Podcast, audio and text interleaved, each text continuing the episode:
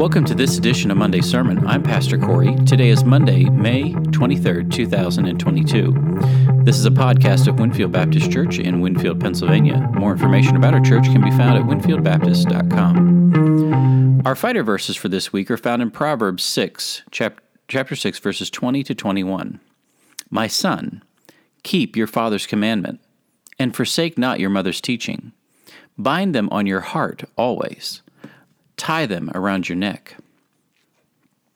We celebrated Mother's Day a few weeks ago, and we will celebrate Father's Day next month. I realize not everyone had good parents, but often there were other figures that God has provided to be good examples of godliness in our lives. The proverb here assumes godliness. That is, it assumes that the father's commands are in line with God's commands, and that the mother's teaching is in line with God's word. When those things happen, we are blessed, and those blessings should be shown forth, as the proverb says here, worn around one's neck and taken to heart. There is an aspect uh, when we are commanded and taught by godly parents, uh, we not only hear their knowledge handed down to us, but we also get to see it in their lives lived out. So this proverb is a good reminder both to the child and the parent of our responsibilities. For parents, we need to be instructing our children, giving guidance, setting boundaries, teaching about life, and how to live life under God. For children, we need to celebrate the good. Every parent has sins and flaws, but we must be thankful as children when parents take the time to instruct, inform, and spend time with us. So as we memorize these verses, let us remember we are responsible for the place and people we find ourselves relating to. Next, let's be reminded of the sermon and text from Sunday.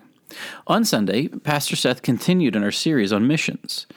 He preached from Acts chapter one, which says, verse six through eleven, when they had come together, they asked him, Lord, will you at this time restore the kingdom to Israel? He said to them, it is not for you to know the times or seasons that the Father has fixed by his own authority, but you will receive power when the Holy Spirit has come upon you. You will be my witnesses in Jerusalem and in Judea and Samaria and to the ends of the earth. And when he had said these things, as they were looking on, he was lifted up, and a cloud took him out of their sight.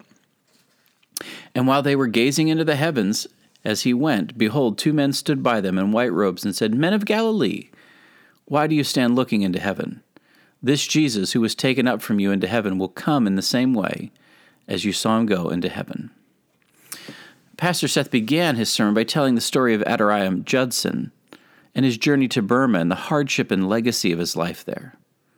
Uh, from there, he brought us back to the text, and first he reminded us that Jesus has called each of us to action as we await for his return. Uh, for some, that will mean a call to go. Go to another group as Judson did, another people, and spend our lives so that they might know God. Second, he reminded us that the Holy Spirit gives power to share the good news of Jesus throughout the earth. That power is for both those who stay and for those who go. Third, he reminded us of what is at stake. The Holy Spirit is changing lives, and Jesus will judge all people. Eternity is at stake. Heaven and hell are at stake. He showed, showed us also a world map of the reached and the unreached group, people groups of the world. May we pray for some that God would raise them up and that he would send them out, that they would go, and that those who remain would be faithful and encourage those who go, and pray that God would reap a harvest among the nations for his glory. We'll end our talk today with a takeaway. There is always something in the news cycle that can grab our attention that may cause fear or may even cause hope. The recent news of the leaked Supreme Court draft of a potential Roe v. Wade turnover has done just that. For some, it is fear, and for some, it is great hope. For fifty years, our nation has lived under a judicial ruling that in many ways should have never happened, and yet has. The issue of abortion is a very hot and emotional topic, but let's not mince our words. It is about life, and life at the most vulnerable point, human life at its most vulnerable point. It strikes at the very core of humanity and sexuality, and if we look closely, it brings us face to face with the reality that we will either live under God and His design or in rebellion to Him. We in the church must always have compassion and grace and be ready to point people to the hope that we have in Jesus Christ. We in the church must also be aware that changing a court ruling does not change people's hearts and minds. Those who are in favor of abortion have and will continue to argue that this is a woman's issue and it's a woman's private body issue. But the ugly reality that neither political side wants to touch or mention is the reality that our culture and society have a sin problem, a sexual sin problem.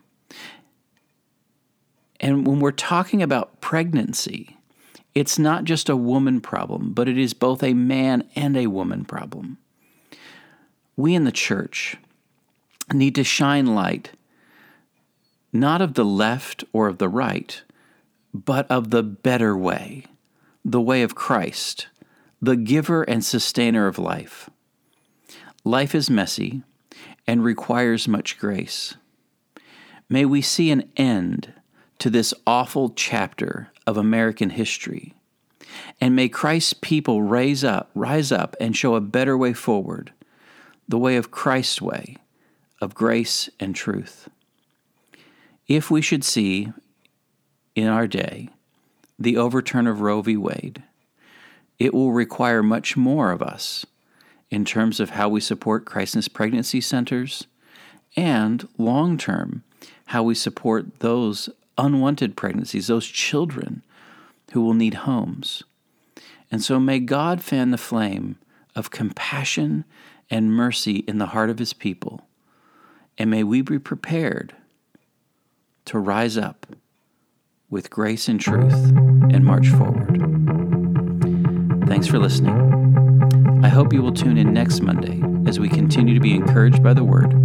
Until then, I'm Pastor Cory, and this has been an episode of Monday Sermon, a podcast of Winfield Baptist Church.